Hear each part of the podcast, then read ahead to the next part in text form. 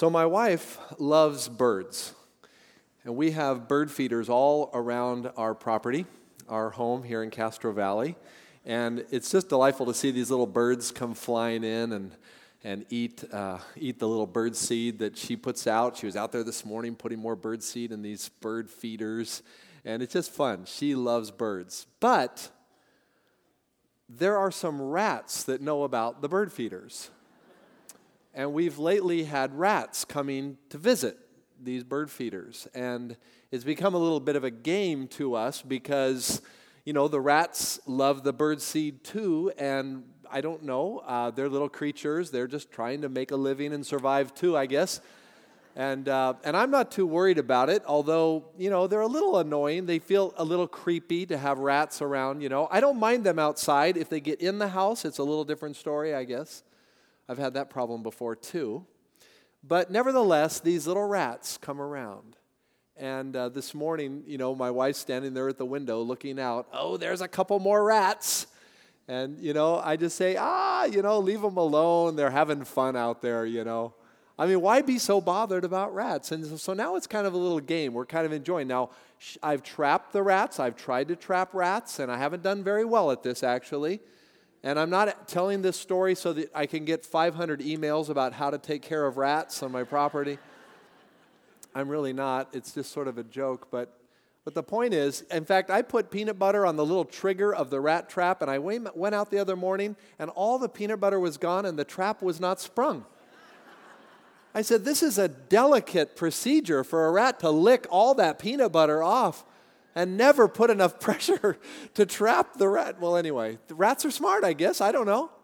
But the point is this sometimes, you know, life, we, we let the rats kind of ruin the good stuff that's happened in our lives. 98% of the time, the birds are there just enjoying themselves, having a great time, but 2% of the time, there's these rats that come in and they bother us. We don't like it. And this is the way life is. The book of Ecclesiastes is telling us that there's a lot of weird things that happen in life. There's a lot of unpredictability that happens in life. And yet, there's so much good in life. And this is, we come to this text this morning, this amazing section of this book that reveals us something quite amazing and actually fun. It brings the reader to see the value of not despairing of life, even when rats show up, but instead choosing to enjoy it you know, we have this little thing that hangs by the door as you walk out of our house every day. There's a little sign, my wife put it there. It says, Look for the good. I like that. Look for the good. There's so much in life. If, we, if you look for the bad, if you look for things that are troubling, you're going to find it so well. And the book of Ecclesiastes reminds us of that. It's everywhere. But today is sort of a counterbalance and sort of a different view. The book of Ecclesiastes is going to help us to see that there's something about life that ought to be very, very good, and we ought to enjoy our lives. In fact, some of us really need this reminder today, or at least our faces should be reminded that joy is a good thing. Some of us look so glum and sad over the crazy stuff that happens in our lives and in this world, and the book of Ecclesiastes offers a very simple antidote to this often awful and terrible realities of life here and now. It's called enjoyment. It's called enjoyment. Your pastor today is going to teach you that this passage before us is, and several others here in the book of Ecclesiastes commands us to enjoy our lives. Do you enjoy your life? Even when the rats show up? I know that as soon as I say this, some of you are thinking, well, hey, you don't know how many rats I've got just follow the metaphor. You don't know how hard my life is. You don't know the problems that I'm facing in my life. You don't know that. And you're right, I don't. But God does. And God understands today that there's something that you need to lean into for your own life, and that is that in the midst of the trial, in the midst of the struggle, the beautiful thing for the Christ follower is, is that we can still have joy in the midst of all the rats. This is the beautiful thing about following Christ you know, if, you were a not, not a Christian and you heard this message, uh, or if there was a non Christian telling you to enjoy your life, even though there's a lot of problems going in your life, uh, you know, it could just be a, a feel good message. But th- the Bible doesn't tell us to just feel good, the Bible tells us to choose good. The Bible tells us that we can choose to rejoice, we can choose to be thankful. And that's because we serve a God that is sovereign over all things in our lives. And even when the rats are driving us crazy, we can rejoice in the Lord. We're going to learn that this morning. So, with that in, as sort of a setup here today, and the way we're going to do this, let's, let's read through the text, and then I'm going to explain where, how we'll do this, beginning in verse 1 of chapter 9. So I reflected on all this and concluded that the righteous and the wise and what they do are in God's hands, but no man knows whether love or hate awaits him. All share a common destiny the righteous and the wicked, the good and the bad, the clean and the unclean, those who offer sacrifices and those who do not. As it is with the good men, with the good man, so with the sinner. As it is with those who take oaths, so with those who are afraid to take them. This is the evil in everything that happens under the sun. The same destiny overtakes all. The hearts of men moreover, are full of evil, and there is madness in their hearts while they live, and afterward they join the dead. Anyone who is among the living has hope. Even a live dog is better off than a dead lion. For the living know that they will die, but the dead know nothing. They have no further reward, and even the memory of them is forgotten. Their love, their hate, and their jealousy have long since vanished. Never again will they have a part in anything that happens under the sun. Go, eat your food with gladness, and drink your wine with a joyful heart, for it is now that God favors what you do. Always be clothed in white, and always anoint your head with oil. Enjoy life with your wife, whom you love, all the days of this meaningless life that God has given you under the sun, all your meaningless days. For this is your lot in life and in your toilsome labor under the sun. Whatever your hand finds to do, do it with all your might, for in the grave where you are going, there is neither working, nor planning, nor knowledge, nor wisdom. All right? Well, this is an amazing text. It really is. And I want to just start by looking at a couple of observations that the critic gives to us. If you're taking notes, a thoughtful person realizes a couple things about life. First, trying to understand why certain things happen is often a waste of time. Have you ever discovered that? Trying to figure it out, trying to understand why things happen just doesn't always work out. His reflection, verse 1, about all this stems from a previous paragraph. Look at chapter 8, verse 17. Verse 17, it says, No one can comprehend what goes on under the sun. Despite all his efforts to search it out, man cannot discover its meaning. Why is life the way it is sometimes? Why do sick people, some sick people, get well and others don't? Why did my girlfriend break up with me? Why did my husband leave me for another woman? Why are my kids pushing me to the limit? Why did I get the ticket on my way to work today? Why was my coworker given the promotion and not me? Why did it rain on my graduation party? Why does my neighbor not like me? Why am I struggling to make ends meet? Why? Why did my parents divorce? Why are my kids driving me crazy? Why does my child have this crazy disease? Why, why, why? We ask this question all the time. There are a million questions that we ask like this. But here, the writer, the critic says, don't waste your time on this. It's the wrong question. Why? Because you'll never figure it out. In fact, some people think they've figured it out, but they're probably kidding themselves. Look at verse 17, the end of verse 17 of chapter 8. Even if a wise man claims he knows, he cannot really comprehend it. So there's always people that come along and say, Hey, I've figured it out. By the way, this is a good verse that rebuts those who come along after our misfortune and tell us why it happened. Be very careful about offering to someone the reason why bad things have happened to them, even if you're trying to help.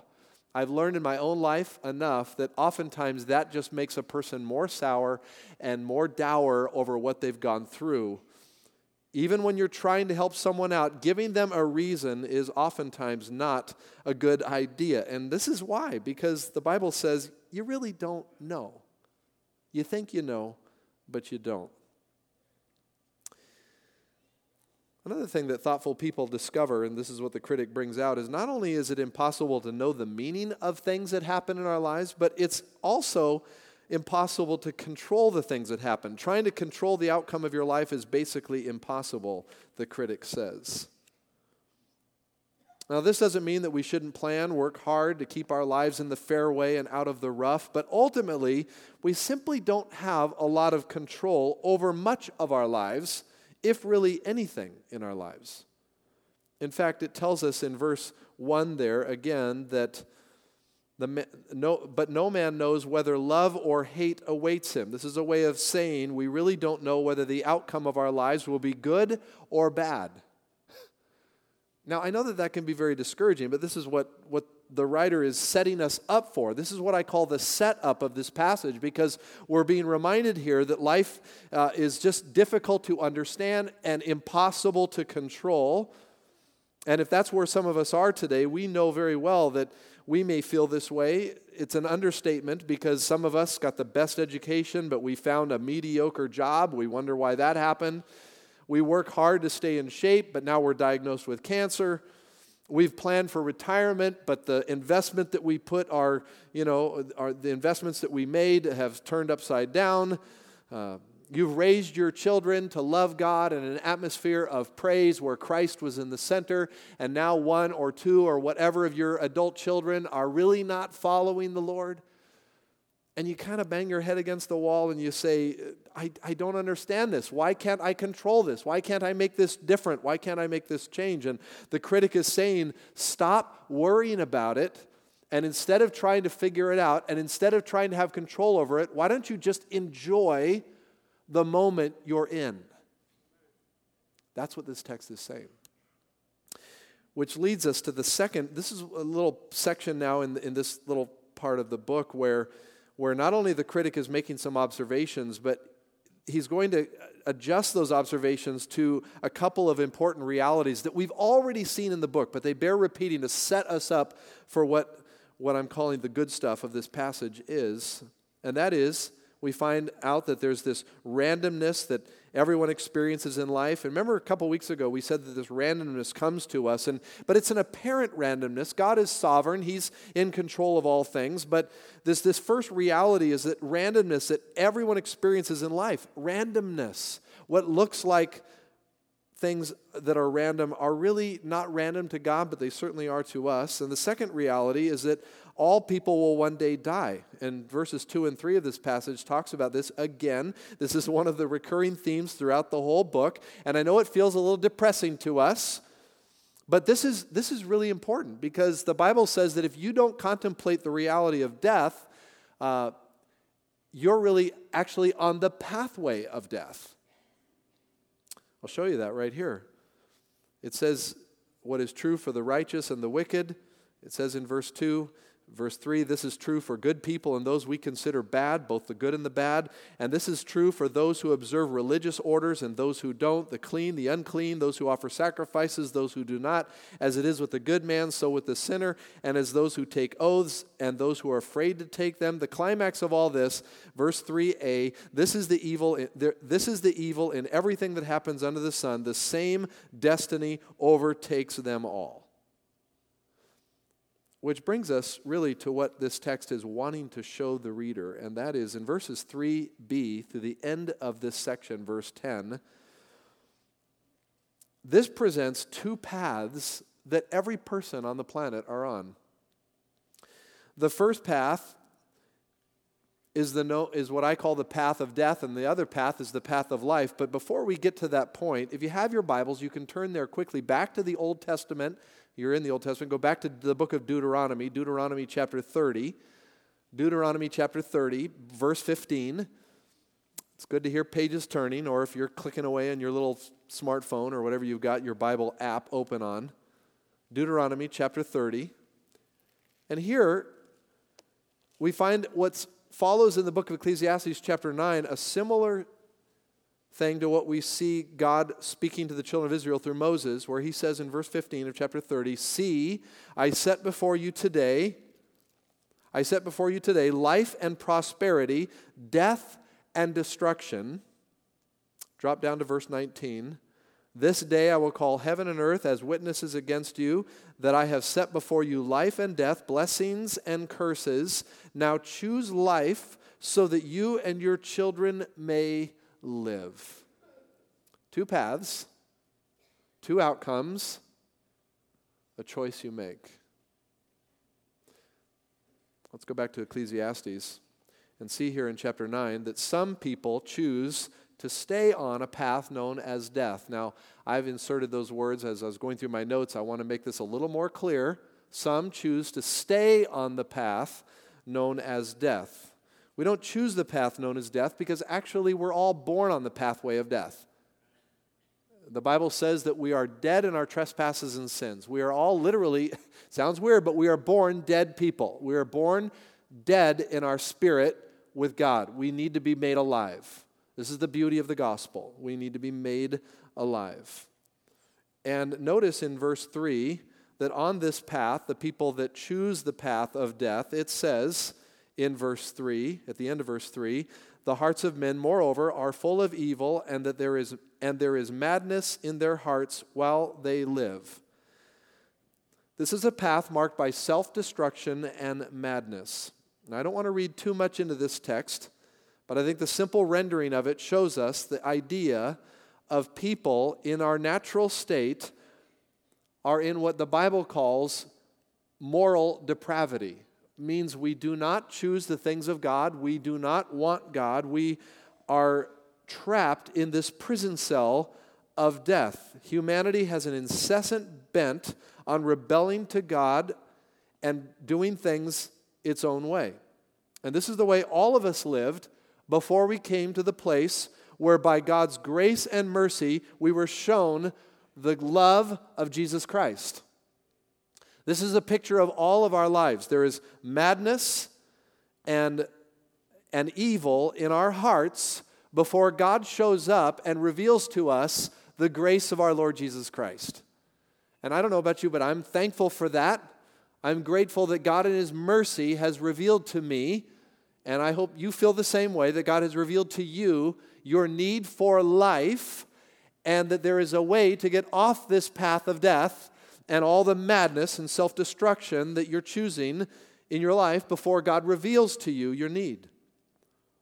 And don't forget, don't forget that this is describing not people who are shooting up a mall or shooting up heroin but people who are often respectable and morally clean in the relative sense, but are just as spiritually dead as anyone through who a casual refusal to bend their knee to the lordship of Christ is. Until or unless we've come to the place in our lives where we would see Jesus and give him our lives and trust him to forgive our sins and to give us cleansing and to give us new life, we are on this pathway of destruction. Now, the, the amazing thing about this is that you have to be truly crazy to bypass the gracious offer of God to pardon your sin and grant you the righteousness that can only be given through Christ. But the world looks at us and thinks we're crazy for following Christ. But it's the other way around. It is it is, it is morally crazy to denounce the beautiful gift of a living God who has given us access to Him through faith. And people think we're crazy for living for God, but the fact of the matter is, it's the other way around. You're crazy if you don't. And so you might be sitting here today. I don't know who's with us. If you've never come to the place of seeing your need for Christ, your need for forgiveness of sins, then by God's grace, we are praying that He would open your eyes today to see that He is all you need. And that if you know Him, if you have Him, not because you went to church a million times or because you were a religious person, but if you had Him because you gave Him your heart by faith, you trusted in His gift of life, that He died for you, that it was His death for your life. And until that happens in your life, you're still on this pathway of death. And it's our prayer, it's our prayer every week that God would bring people to see their need for Him. So, this is a path marked by self destruction and madness. It's also a path, notice verse 4, taken by the most powerful among us. A reference here to the dead lion is merely a picture of the king of the jungle. A live chihuahua is better than a dead lion because even though he's the king of the jungle, right? I mean, because the, the live chihuahua is alive. I mean, that's a, a weird illustration, but you know, I think about, I thought about this, a memory I had a few years ago, several years ago. I was visiting Beijing, and I went to the tomb of Mao Zedong, who was, you know, the chairman uh, of the Socialist Party of China. Uh, died in 1976, and in 1977, they placed his body in state in a mausoleum in Beijing, right in Tiananmen Square, where literally millions of people file through, thousands of people every day. I stood in a line that was, it seemed like it was hours just to experience this and went through this circuitous, you know, line, line, line, line, line, people selling, vendors selling flowers, and people weeping. And I mean, this was in, 19, I don't know, 2007, 2008. And I'm thinking, this guy's been dead for over 35 years. People are still weeping. There's, and they go by and they look at him in this crystal coffin. And there he is, still preserved. He's been dead almost 40 years. He's there today in Tiananmen Square. His body is there, I should say. And this got me thinking. I thought, wow, you know, if you look this up on the internet, there are five great world leaders that lie in state, even though they've been dead for decades. And the people come by and look at them. And I thought, wow, you know, all these people in line. I remember going through the line and walking by Mao Zedong and seeing him and thinking to myself, wow, here was a, a, a world leader, someone that was certainly accused, rightfully so, of, of uh, uh, terrible atrocities and death and all the rest but venerated. And, and I don't understand all of what that is all about, but I think to myself, all these people in this line, we've got something that Mao Zedong doesn't have. We have life. What are we doing with our lives? This is what the writer is saying. He's saying, What are you doing with your life? This is why every time you go to a funeral, it should cause you to realize that you are on a, pathway and that there's something that should remind us of the importance of investing our lives. Notice also that this path is often blinds people from seeing what's really coming. Verses 5 and 6 seems to indicate that there is madness in the heart of a person who's on this pathway of death, which blinds them from what, what they don't see coming, that suddenly their lives will crash down and all around them, and, and then th- there they are before their judge. And have they prepared? Have you prepared? Are you ready to meet the judge of judges. And that's what this book has been kind of pointing us through all the way through. So there's these people that are on that, that choose to stay on the path of death. And I hope that if there's anyone here today that is on the path of death, that you would today, by faith, choose to get off that path and choose the life that Jesus has for you. That's my prayer which shows that there are other people on this path known as life. In verses 4a, 5a, 7 through 10, that death isn't the only path, praise God. There is in this text the fleshing out of this beautiful picture of a, a life path. And notice in verse 4 that this path is marked by hope, and that verse 5 it informs us of our mortality. Unlike the way of those on the path of death, this path is always reminding the traveler of what's coming. We know that death is coming. We know that our lives will someday, soon, perhaps be finished here, and, and then we stand before God. And so the pathway of life is a, a life that is always informing us of our mortality. And, and we take stock in that. We lean into that. We're not afraid of that. We embrace that. And this is a path where life giving things should be experienced, verses 7 through 10. And this is where we want to just take some beautiful moments and look at what the writer is telling us here about enjoyment in life.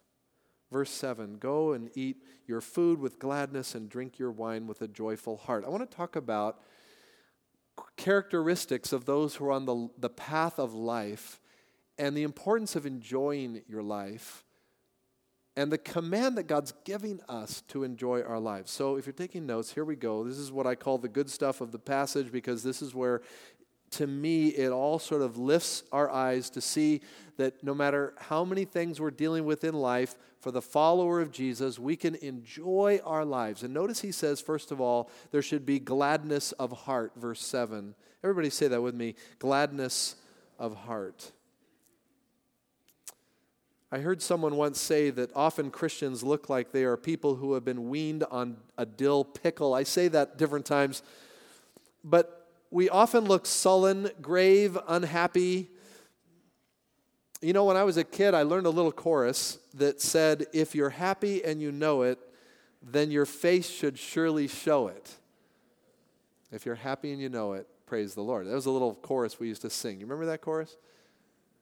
And I think sometimes we forget that God wants us to go through life with a, with a spirit of joy. God wants us to enjoy our lives. God wants us to find joy in our lives. And did you know that it's a command to be joyful? Philippians 4 4. The Apostle Paul writes, he says, Rejoice in the Lord always. Again, I will say, what? Rejoice. Twice in one verse we should rejoice in the Lord. Now, this is what's beautiful about this is what makes this kind of talk different than a, a self-help talk that you might get at a business convention where people are just trying to rev you up on something. Because for the Christ follower, the reason why we can take joy in our lives is that no matter how many rats we're dealing with in life, we can choose joy because there's something outside of the stuff that we're frustrated with that we know is bigger and grander and has more beauty behind it. And that's why the writer here is saying, look, it's not just an option to choose joy, it's the thing that for some of us is a game changer for our lives. We can choose joy to be a game changer in our lives, the way we are, uh, the way we deal with our problems, the way people perceive us. 1 Chronicles 16:10 says, "Let the hearts of those who seek the Lord rejoice." Let the hearts of those who seek the Lord rejoice. Psalm 5:11 says, "Let all who take refuge in you be glad. Let them sing, let them ever sing for joy." There should be something in our hearts that say, "I'm going to choose joy because I know how great my God is." And I can choose that joy with gladness and joyful uh, joyfulness in heart. The, the festivals of Israel were designed by God for the, God's people to come into his presence and to experience joy. When we gather together as God's people, there should be joy. And I'm so grateful as I look around this morning, I see the faces of many of you that I know very personally, and so many of you just communicate such a joy in your heart. I appreciate it so much. It's, a, it's often a great inspiration to me to see joy. Thank you for any of you who just always seem to have a smile, always seem to have joy in your hearts. And when you gather around Christian people, there ought to be a lot of laughter and a lot of joy. And I love experiencing that with my brothers and sisters in Christ. It's a beautiful thing to experience joy. And that's why when we come together as God's people, there should be joy. Even when you're talking about death, even when you're talking about the hard things of life, this is what makes us different as a people that we can choose joy even when life is really hard even when there are things in life that don't seem to be going well for us. Someone we love has cancer. Someone we love is out of work, or we're out of work, or we have cancer, or we have a situation in our lives. Our family life might be difficult, or our we may be struggling with some habit that we think as a Christian we should not have, and we're, you know, living inside of that, and we're not telling anyone about it. We're trapped in this cell. And some of us realize the power and the beauty of experiencing gladness of heart and choosing right in this moment. I can't understand everything in life, I can't control everything in life, so I'm going to choose to enjoy my life. And that is not unspiritual. That's commanded. This is what God tells us to do. Secondly, notice we should experience the simple pleasure of food and drink. Eat your food with gladness and drink your wine with a joyful heart. The, the beautiful, simple pleasure of food and drink. Eating and drinking is a part of the good life that the critic says to enjoy, even though life sometimes seems random and unpredictable. What's your favorite meal? Think about that. Is it a triple in and out, you know, whatever, animalized? You know, maybe for some of us, that's our favorite meal. You know, now personally, I, th- I think of things like steak, shrimp, you know, smoked salmon. Those are my favorites. I just love that kind of stuff. And, and yet, the beautiful thing is, it's, it's even more than the meal, it's, it's the setting. It's, it's realizing the simple pleasure of eating with friends or eating a meal with someone that you love. Joy, enjoy it. This is a part of life, it's a beautiful thing. And you should take those opportunities. A few weeks ago, I had a couple of my uh, buddies up in the mountains. We were backpacking. I, I think I just briefly mentioned it one Sunday. It was, it was the terrible weather weekend in June, you know, where it snowed at 5,000 feet. We were at 9,000 feet. You know, it was snowing, it was raining, it was just a cold, kind of a bitter time. Uh, but we had a great time together, and we, you know, survived three, three grown men in a two man tent. It was a beautiful experience. Um, but you know, we're, we're eating dinner the second night. We were there for two nights, and the second night, you know, we're, we're you know we're hungry. We're guys, you know, and you you you pack light because we you know we had kind of a lot of distance and elevation, and and so we're pulling out these freeze dried meals, you know, and we've got like the spicy chicken and the you know, we've got our little fajitas and we're trying to make all this stuff. And then one guy says, I've got dessert. I've got like a freeze dried uh, uh, cheesecake. You know, we're like, yay, you know, let's get that out. And we're, we're putting all this out. And you know, honestly, the food, it was okay, but it was such a beautiful meal because we were with each other. It was a great experience. I can think of meals with family, meals with loved ones, in places, in my office, in, in, in a home, in, in, in, in my home, in places where there's just a beautiful sense of being together with someone that you love. And God says, enjoy that. You should enjoy it. Number three, in verse 7, doing good for others. And there's this inference here in verse 7. It says, uh, For it is now that God favors what you do. The focus there is there are things that you can do that God will favor. Go back to chapter 3, Ecclesiastes 3, verse 12. It says, I know that there is nothing better for men than to be happy and to do good while they live. Be happy and to do good while they live. This is a part of the good life, too. Doing good for others brings such joy in our lives. Some of us are so concerned over ourselves, we rarely do for others. And if you really want to experience the good life, you got to get outside of yourself and actually start serving and helping others. And you'll find that that becomes such a joy. I, I talk to people that serve in our Cross Streets ministry. In fact, I meant to, oh, I forgot to just print a little thing that someone had sent me recently that said just over and over, thank you, thank you for doing cross streets. Thank you for the food pantry. My wife and I have been serving in there. We love it so much. Just to see people's faces turn when they come up out of their hard lives and there's a meal set before them, or there's a shower given them an opportunity to, to clean and cleanse their bodies, or thank you for just providing, and they're just go, they're heaping all this joy on me. And I'm thinking, wow, look at this person. They're just lit up with joy. They're so thankful. They're so excited. Why? Because they're serving others. And a lot of times, the reason why the Christian community is a little, you know, we, we pick at each other and we complain about stuff and we argue about stuff in the Christian culture a lot is because we're, we're not doing what Jesus told us to do. We're not serving and bringing good to other people's lives. Because if that would start happening more readily in our lives, we'd stop the bickering, we'd stop complaining as much, we'd stop, you know, kind of the, the Christian gossip that's around, and we would just find the joy in serving other people.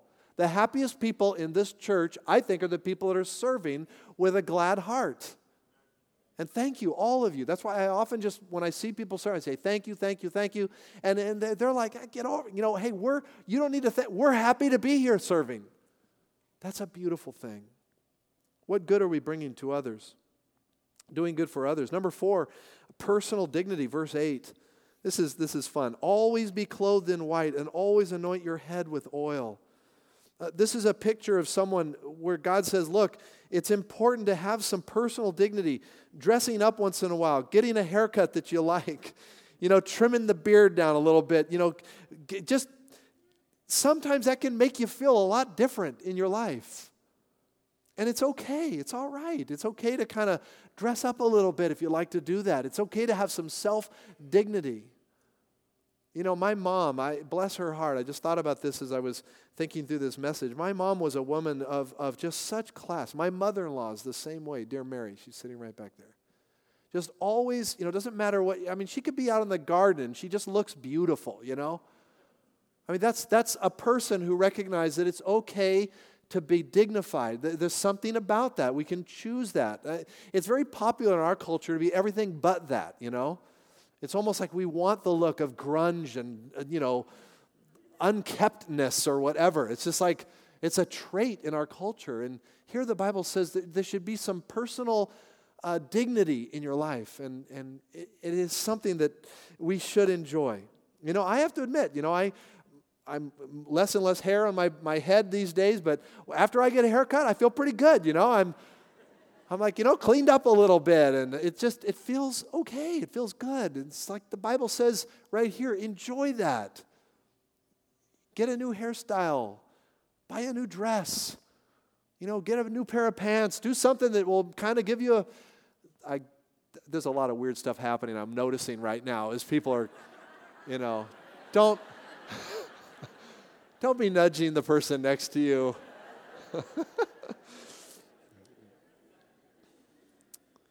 Verse 9 marriage.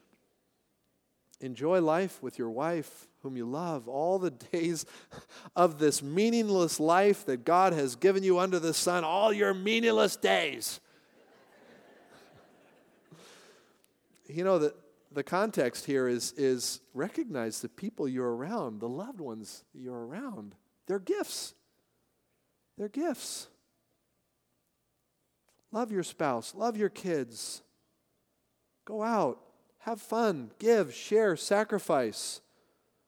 Surprise each other, love unconditionally. Life is short. Live like it's your last day with the people you love.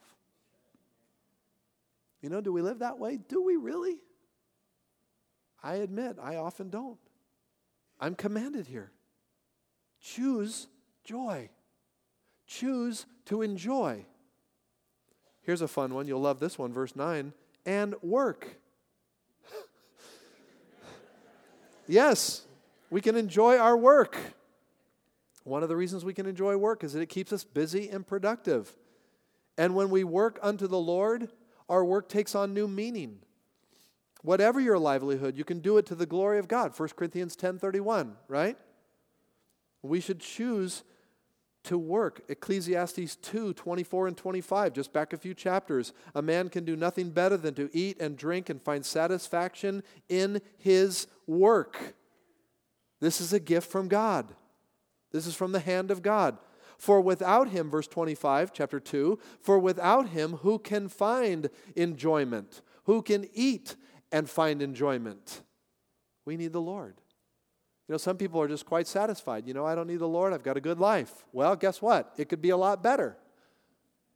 The Lord makes everything better. And that's not an incentive. It's like, well, don't come to the Lord just so your life gets better.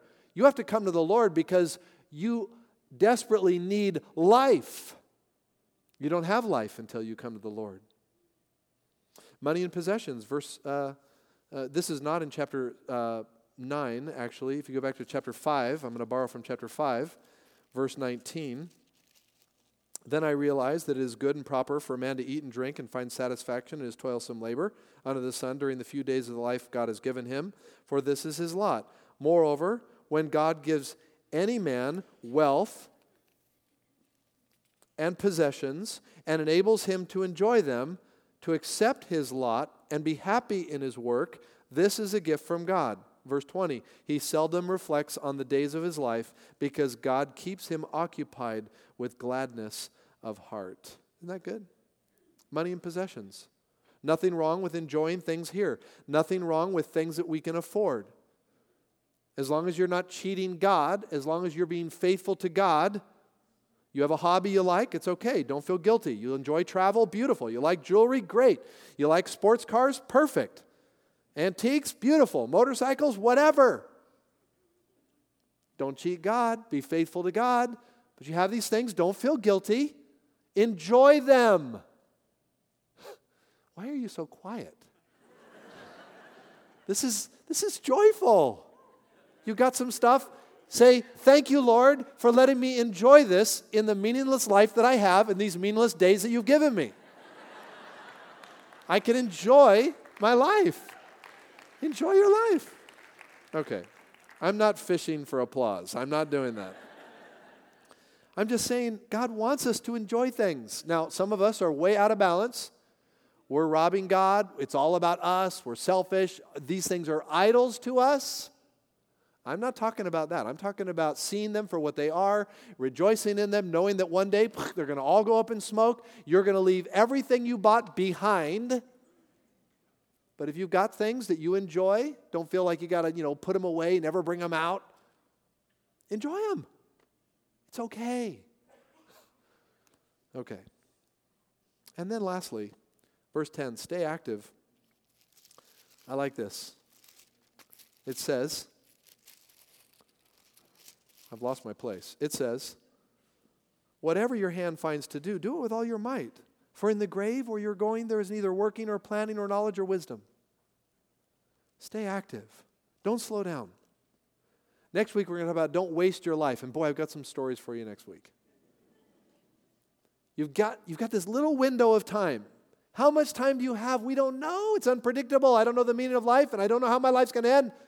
God's given me this little sliver, and He says, I've given you this little sliver, and here's what I want you to do with it. I want you to enjoy it. Enjoy it with me. Enjoy it with me in the center of your life. John Piper he coined the phrase Christian hedonism. Christian hedonism, which essentially says that God is most glorified when we are most satisfied in Him. The Westminster Confession says that man's chief end is to glorify God and enjoy Him forever.